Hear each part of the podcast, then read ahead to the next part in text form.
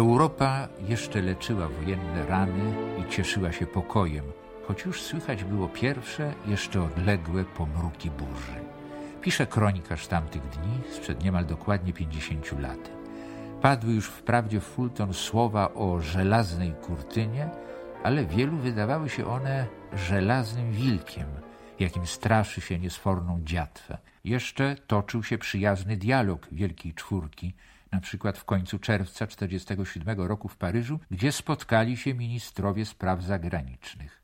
I nagle, tuż po, agencje zaczęły cytować komentarze moskiewskiej prawdy o imperialistycznym spisku, o próbie wprzęgnięcia w rydwan amerykańskiej polityki krajów europejskich, o planie, który pod płaszczykiem pomocy ekonomicznej i finansowej chce zdusić niepodległościowe dążenia państw i narodów, zawrócić je z drogi rewolucyjnych przemian. Takie to reakcje wzbudził plan, który od nazwiska jego twórcy i orędownika miał nosić nazwę Planu Marszala.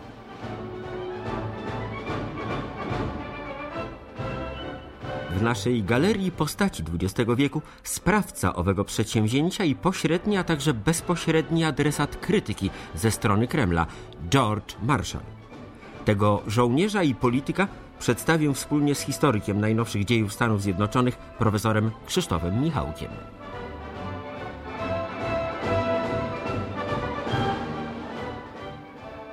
Wszedł do historii podobnie jak Lord Curzon. Wszyscy przynajmniej w Polsce wiedzą coś o linii Curzona. Europejczycy słyszeli z pewnością o planie Marszala. Znacznie mniej Europejczyków, zwłaszcza współczesnych, młodych, wie coś o samym Marszalu. George Marshall, generał, ale jednocześnie przypomnijmy laureat pokojowej Nagrody Nobla z 1953 roku, na pewno zasłynął jako autor znanego i bardzo ważnego planu, nazwanego od jego nazwiska planem Marszala, faktycznie planu odbudowy Europy. Jednak przypomnijmy, był przede wszystkim przez cały okres swojego życia wojskowym. No tak, no i w pewnym sensie i w pewnej epoce był symbolem zimnowojennej polityki Stanów Zjednoczonych. A za jakie zasługi pokojowe otrzymał tę nagrodę? Nie jako wojskowy, natomiast jako sekretarz stanu, który w 1947 roku zaproponował plan odbudowy Europy, a zatem ów słynny plan Marszala. Przypomnijmy, plan ten był realizowany w latach 1948-52 i w rezultacie ocen związanych z jego skutecznością George Marshall otrzymał ową pokojową Nagrodę Nobla. Tak, z tym, że wracając znowu do minionej epoki, a trwa ona dość długo, Plan Marszala był przynajmniej u nas przedstawiany jako właśnie plan, który miał na celu rozbicie Europy i świata. Nie było wtedy mowy o jakiejkolwiek integracji, a on był skierowany rzeczywiście do całej ówczesnej Europy? Rzeczywiście do całej ówczesnej Europy. Co więcej, to były także kraje, które nie odniosły zniszczeń w okresie wojny, jak na przykład Irlandia czy Szwecja. Zatem były to kraje neutralne, które w przeciwieństwie do Polski, do ZSR, do Wielkiej Brytanii, Francji nie ucierpiały w rezultacie II wojny światowej. Plan Marszala był bowiem pierwszą kompleksową próbą odbudowy gospodarki europejskiej, która była skierowana do wszystkich Europejczyków. To różniło ten plan od koncepcji, które na przykład po I wojnie światowej funkcjonowały. Kraje europejskie zwracały się bezpośrednio do Stanów Zjednoczonych i otrzymywały znaczne pożyczki. Później tych pożyczek nigdy nie spłaciły, z wyjątkiem jednego małego kraju, jakim była Finlandia. I w związku z tym Stany Zjednoczone tuż po II wojnie światowej, w 40 na przykład 5 czy 6 roku, uznawały, że nie chcą brać odpowiedzialności za sprawę Europejczyków. Wygrały II wojnę światową dla Europejczyków i teraz niech Europejczycy martwią się sami.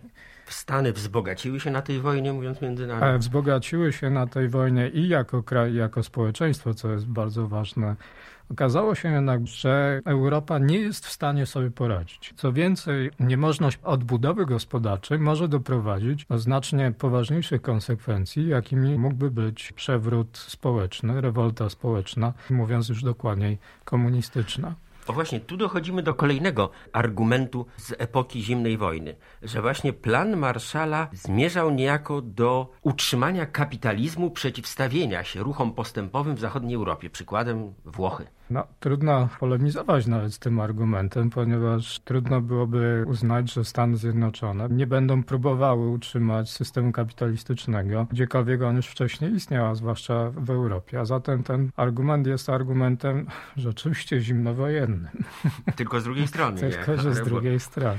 Tak, ale czas najwyższy przedstawić sylwetkę owego polityka, który w jakimś sensie wpłynął na powojenny kształt Europy i można mówić, że położył podwaliny pod integrację gospodarczą, prawda, nie tylko polityczną, bo przecież to była Europa jeszcze bez Unii Europejskiej, bez Paktu Północnoatlantyckiego, Europa słaba. Dotyczyło to również takich do niedawna potek jak Anglii. Tak, przypomnijmy, że jeszcze przed II wojną światową Winston Churchill przewidywał, że Wielka Brytania, jeśli będzie brała udział w kolejnej wojnie światowej, to być może obroni się jako kraj, natomiast nie przetrwa jako imperium. I rzeczywiście to miało miejsce. Dla Stanów Zjednoczonych stało się to jasne, zwłaszcza właśnie od przełomu 46 i 7 roku, kiedy rząd brytyjski poprosił Stany Zjednoczone, aby wspomagać rząd królewski w Grecji w walce z komunistyczną partyzantką. Tak, to... bo na miejsce Wielkiej Brytanii pojawiło się nowe supermocarstwo. Pojawiło się i nowe supermocarstwo, a i dla administracji Trumana, w tym także dla George'a Marshalla, to było sygnałem, że Wielka Brytania nie radzi sobie jako mocarstwo i tym samym musi być objęta planem odbudowy gospodarczej.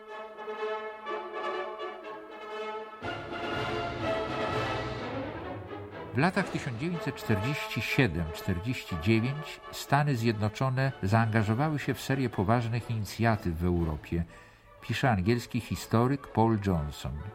Proces ten rozpoczął się od rozpaczliwych sygnałów mówiących, że Wielka Brytania nie może już dłużej utrzymać pozycji światowego mocarstwa. Ameryka dała Anglii pożyczkę wojenną, ale to nie pokryło strat w handlu ani wydatków, które ponosiła jako kruchy filar stabilizacji w Europie, na Środkowym Wschodzie i wybrzeżach Morza Śródziemnego. W lutym Brytyjczycy zawiadomili prezydenta Trumana, że będą musieli obciąć wydatki na Turcję i Grecję. W trzy dni później Truman zadecydował, że przejmie te wydatki. 26 lutego w owalnym salonie Białego Domu odbyło się pełne napięcia zebranie, które miało zapoznać z tym projektem czołowych kongresmenów. Generał Marshall, nowy sekretarz stanu, zaczął niezręcznie, więc jego zastępca Dean Acheson zdecydował się włączyć. Powiedział, że nacisk sowiecki na Bliski Wschód doszedł do punktu, w którym mógłby otworzyć dla penetracji sowieckiej trzy kontynenty. Jak jabłka w beczce psują się od jednego zgniłego, tak upadek Grecji mógłby zainfekować Iran i cały wschód, a to przeniosłoby zarazę przez Azję Mniejszą i Egipt do Afryki, zaś przez Włochy i Francję do Europy. Jedynie Ameryka jest w stanie przerwać tę grę. Po długiej ciszy, jaka nastąpiła po tym wystąpieniu, odezwał się Arthur Wenderberg w imieniu kongresmenów. Panie prezydencie, jeśli powie to pan kongresowi i narodowi, ja pana poprę i sądzę, że większość członków kongresu uczyni to samo. W trzy tygodnie później prezydent ogłosił doktrynę zwaną odtąd doktryną Trumana. Polityka Stanów Zjednoczonych musi popierać wolne narody, które przeciwstawiają się próbom ujarzmienia ich przez uzbrojone mniejszości lub przez nacisk z zewnątrz. Musimy pomagać wolnym narodom w wypracowaniu ich własnej drogi do własnego przeznaczenia.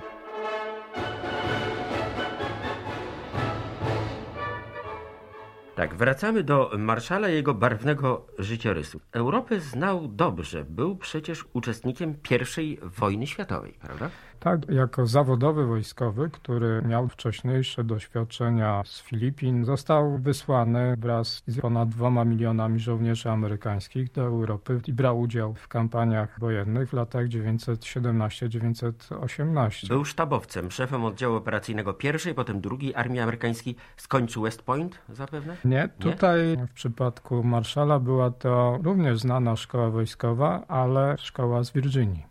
Mhm. Miał już swoje lata, urodził się w 1880 roku, czyli już był doświadczonym oficerem wyższej rangi. Potem był w sztabie generała Pershinga. Nie wszyscy kojarzą sobie nazwę rakiet Pershing właśnie z nazwiskiem tego jednego tak, z bohaterów amerykańskich wojny. John Pershing był głównodowodzącym wojskami amerykańskimi w Europie w latach 917-18. I potem marszał wrócił do Stanów Zjednoczonych. Następnie w latach 24-27 przebywał w Chinach jako dowódca jednego z oddziałów amerykańskich tam stacjonujących. I od 1938 roku został wpierw zastępcą szefa sztabu wojsk lądowych, a następnie szefem sztabu wojsk lądowych i już w okresie II wojny światowej był traktowany przez prezydenta Roosevelta jako jedna z najbardziej zaufanych osób wśród wojskowych amerykańskich. Czy z tego wynika, że wówczas był zwierzchnikiem tak znanych później generałów, bohaterów jak Eisenhower, MacArthur? Zgadza się, w sensie formalnym pamiętajmy, wówczas jeszcze nie istniała cywilna kontrola nad armią w Stanach Zjednoczonych, pojawiła się dopiero po II wojnie światowej. A zatem George Marshall jako szef sztabu wojsk lądowych był zwierzchnikiem właśnie m.in. Eisenhowera i MacArthur'a. Przynajmniej operacyjnie uczestniczył w wojnie na Dalekim Wschodzie. Jeden z nielicznych chyba generałów, który ma swój archipelag, archipelag swego imienia, prawda?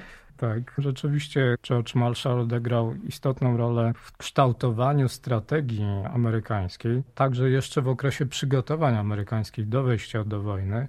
Takie posunięcia z 40 i 41 roku, jak uchwalenie przez kongres ustawy Lend-Lease zezwalającej na dzierżawienie sprzętu wojskowego Wielkiej Brytanii, stworzenie baz amerykańskich na terenie Islandii, przejęcie kontroli nad Grenlandią. Zatem działania przygotowawcze były nie tylko projektowane, ale inicjowane inicjowane przez Marszala. A zatem w sensie operacyjnym Marszal odegrał rzeczywiście istotną rolę w kształtowaniu koncepcji amerykańskiego udziału już w czasie działań wojennych. Tak, a owe wspomniane Wyspy Marszala, ta nazwa wiąże się z desantem amerykańskiej piechoty morskiej i chociaż dowódcą był generał MacArthur, to jednak Marszal został utrwalony na mapach świata. To było zresztą pewną cechą charakterystyczną owych relacji. MacArthur bardzo dbał o swój wizerunek prasowy, medialny. Był taką osobą łasą na pochwały, niezwykle egocentryczną i tym podobne. Marshall był całkowitym jego przeciwieństwem. Człowiekiem bardzo skromnym. Uznawał karierę wojskową za swoją karierę życiową. Żadnego udziału w jakichś przedsięwzięciach politycznych. I w związku z tym to właśnie od jego nazwiska ów archipelag został nazwany jako dowód pewnego uznania ze strony administracji, w tym i personalnie Roosevelta, dla jego wkładu niezwykle efektywnego w wysiłek zbrojny Stanów Zjednoczonych. Zresztą ten wkład był doceniany także przez innych wielkich polityków tego okresu. Churchill uznawał, że Stany Zjednoczone przygotowały się do wojny, a następnie ją prowadziły dzięki głównie Marshallowi. Czy tak uważał też Harry Truman, który zastąpił Roosevelta i właśnie w 1947 roku mianował go swoim sekretarzem stanu? Sądzę, że tak. Truman miał pewne zaufanie do jego i umiejętności politycznych, zaufanie, które wyraziło się w tym, że już w 1945 roku wysłał marszala do Chin. Przypomnijmy, że od połowy lat 20. w Chinach toczyła się wojna domowa pomiędzy siłami Chiang Kai-sheka a siłami komunistycznymi Mao Tse-tunga. Ta wojna domowa została zawieszona na okres działań przeciwko Japonii, a następnie po zakończeniu wojny na Dalekim Wschodzie kwestia przyszłości Chin stawała znów otwarta. Marszał miał po pierwsze doprowadzić do utrzymania owego rozejmu pomiędzy Chiang Kai-shekiem a Tse-tungiem, a po wtóre do określenia jak długo ów rozejm będzie mógł funkcjonować. Marszalowi nie udało się, ponieważ nikomu by się nie udało zachować ów rozejm długo. Natomiast jego oceny dotyczące sytuacji w Chinach, pozbawione jakichkolwiek emocji, także stronniczości typowej na przykład dla ocen MacArthur'a, tego typu bardzo rzeczowe, profesjonalne stanowisko zaważyło na tym, iż marszał został następnie powołany na stanowisko sekretarza stanu. Z tym, że miał już e, doświadczenie polityczne, bo przecież jako szef sztabu wojsk lądowych uczestniczył w wielkich wszystkich konferencjach czasu wojny politycznych w Waszyngtonie, w Kairze, Teheranie, Jałcie, a więc tam, gdzie się rozstrzygały losy Europy, świata i końcowych etapów wojny. W 1947 roku zostaje sekretarzem stanu i dochodzimy znów do planu Marszala był zawodowym wojskowym. Plan Marszala był planem pomocy ekonomicznej. Czy znał się na ekonomii? Nie chodziło o to, aby znać się na ekonomii, natomiast chodziło o to, aby określić koncepcję współpracy pomiędzy Stanami Zjednoczonymi a Europą to raz, a powtórę, aby móc określić także nie tyle interes w sensie czysto komercyjnym, ale interes Stanów Zjednoczonych traktowany jako możliwość zapewnienia sobie bezpieczeństwa narodowego. I w tym sensie trzeba było być właśnie wojskowym, aby dobrze określić priorytety polityki amerykańskiej.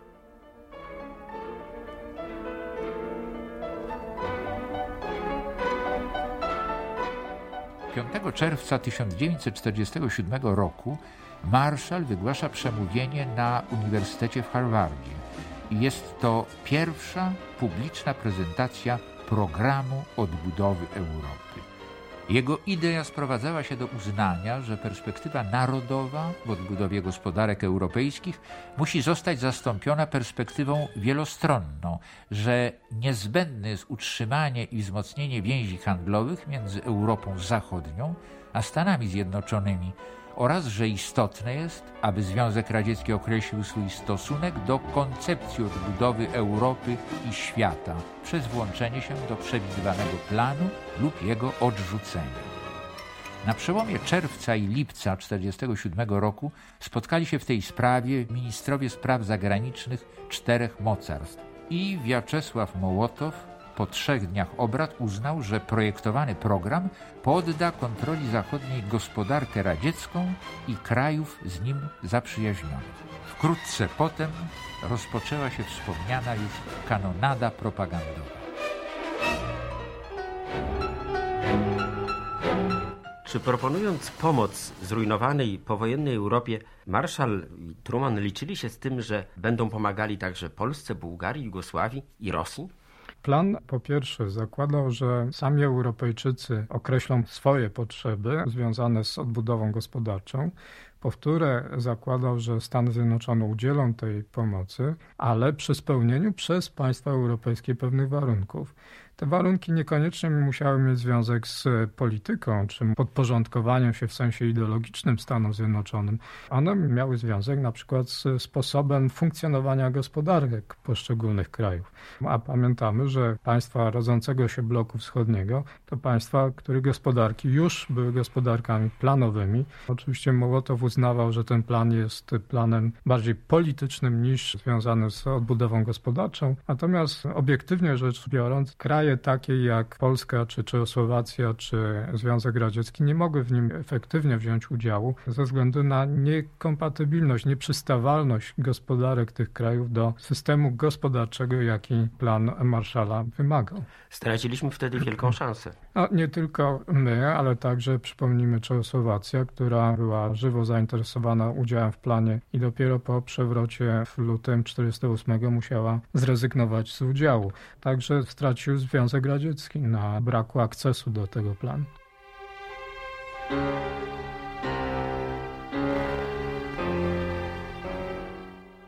Zastrzeżenia Mołotowa w Paryżu były pierwszym sygnałem, ale jeszcze nieformalnym odrzuceniem propozycji udziału w planie Marszala. Na 12 lipca zapowiedziano konferencję z udziałem wszystkich zaproszonych do udziału w planie krajów. Zaproszenie otrzymała również Polska i pierwsza reakcja rządu w Warszawie, jak pisze w swej historii Polski Wojciech Roszkowski, była pozytywna. 4 lipca premier Cyrankiewicz przychylnie ocenił plan pomocy amerykańskiej, wyrażając nadzieję, iż pozwoli ona szybko odbudować nasz kraj. Ale gdy Kreml po propagandowej nagonce odrzucił ostatecznie plan Marszala, Rząd w Warszawie nie przyjął zaproszenia do Paryża, zaś premier Cyrankiewicz złożył wykrętne oświadczenie, tłumacząc się troską rządu zarówno o bieżące, jak i trwałe interesy państwowe. Plan ów kojarzy się z potężnym zastrzykiem finansowym, prawda? Miliardy dolarów poszły do Europy. Złośliwi twierdzą, że były to te nadwyżki dolarowe, których i tak musieli się Amerykanie pozbyć, żeby nie znaleźć się w trudnej sytuacji. Przypomnijmy, że po pierwsze Europejczycy oczekiwali gigantycznych wręcz sum. Początkowo no, w 1947 roku określając swoje potrzeby na ponad 30 miliardów dolarów Amerykanie systematycznie mówili nie na tyle skutecznie, że ostatecznie Europejczycy określili swoje potrzeby na poziomie 18-19 miliardów, a Kongres amerykański przyznał 13,5 miliarda dolarów na realizację programu. Natomiast to, co było trzonem planu Marshalla, to była koncepcja dostaw materiałowych, dostaw żywności, także dóbr inwestycyjnych po to, aby gospodarki poszczególnych krajów mogły uzyskać ten niezbędny oddech i zacząć funkcjonować normalnie. A zatem nie mówimy o 13 miliardach czy ponad 13 miliardach dolarów wpompowanych do gospodarek krajów europejskich, tylko o mniej więcej 2 miliardach dolarów, które Aha. fizycznie zostały przekazane do banków krajów europejskich, reszta zaś to były dostawy materiałowe.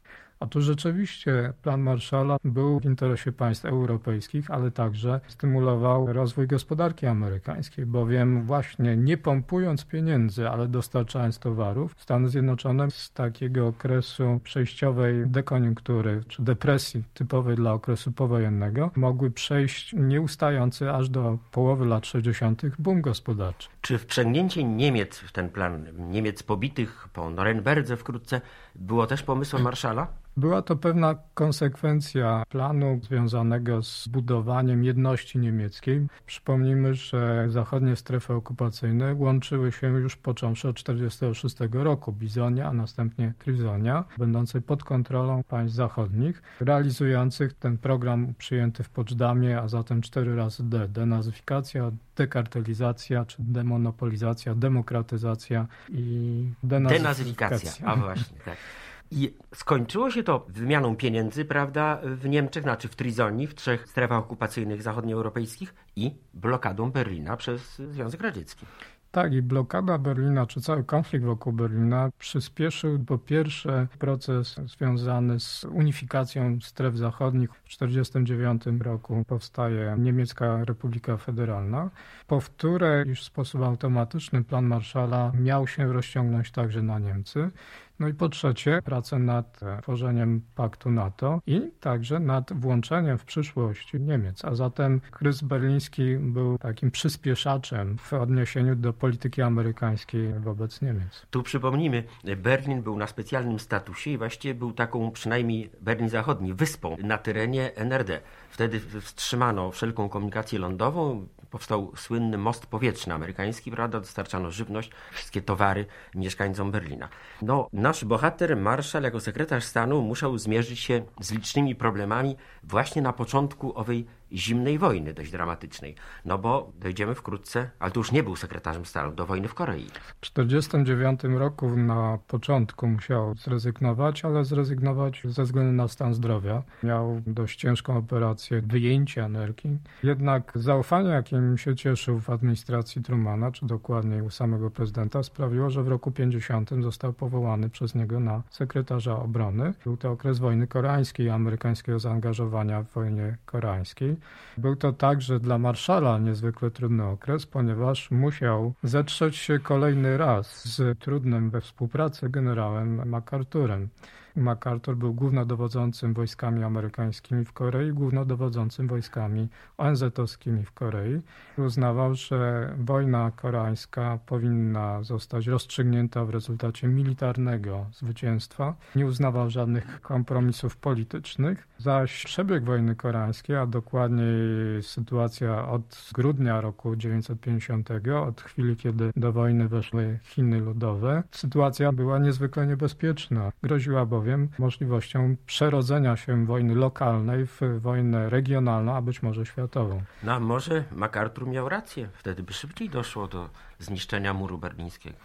Być może by szybciej doszło także do zniszczenia samych Stanów Zjednoczonych. Pamiętajmy bowiem, że od 1949 roku Związek Radziecki posiadał już broń atomową. A zatem Była to realna groźba właściwie. Taka możliwość konfrontacji totalnej rzeczywiście wówczas istniała. Z tego zdawał sobie sprawę George Marshall jako sekretarz obrony i starał się powstrzymywać MacArthur'a przed różnego rodzaju mniej bądź bardziej nieodpowiedzialnymi działaniami. Z tego powodu dochodziło do wielu konfliktów między nimi i MacArthur musiał mu się teoretycznie przynajmniej podporządkowywać. Ale z tego wynika, że Marshall nie był takim jastrzębiem, jak go przedstawiano przez wiele lat. Otóż kariera polityczna Marszala przypadła na okres zimnej wojny ale nie było jego winą, że działania, jakie musiał podejmować, były działaniami związanymi z amerykańską racją stanu. Racją stanu Stanów Zjednoczonych była polityka powstrzymywania wówczas. Ale czy można go w takim razie uznać za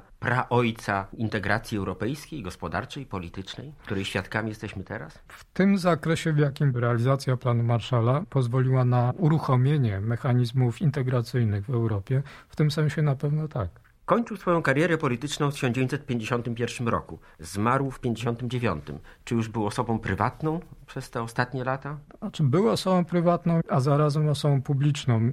Otóż Marshall był krytykowany przez senatora McCarthy'ego. Znanego ze swojej działalności antykomunistycznej, był, tak? Był oskarżany za nieudolność bądź wręcz niemalże za zdradę interesów amerykańskich. Powodem owej zdrady według McCarthy'ego miała być klęska amerykańskiej polityki w Chinach.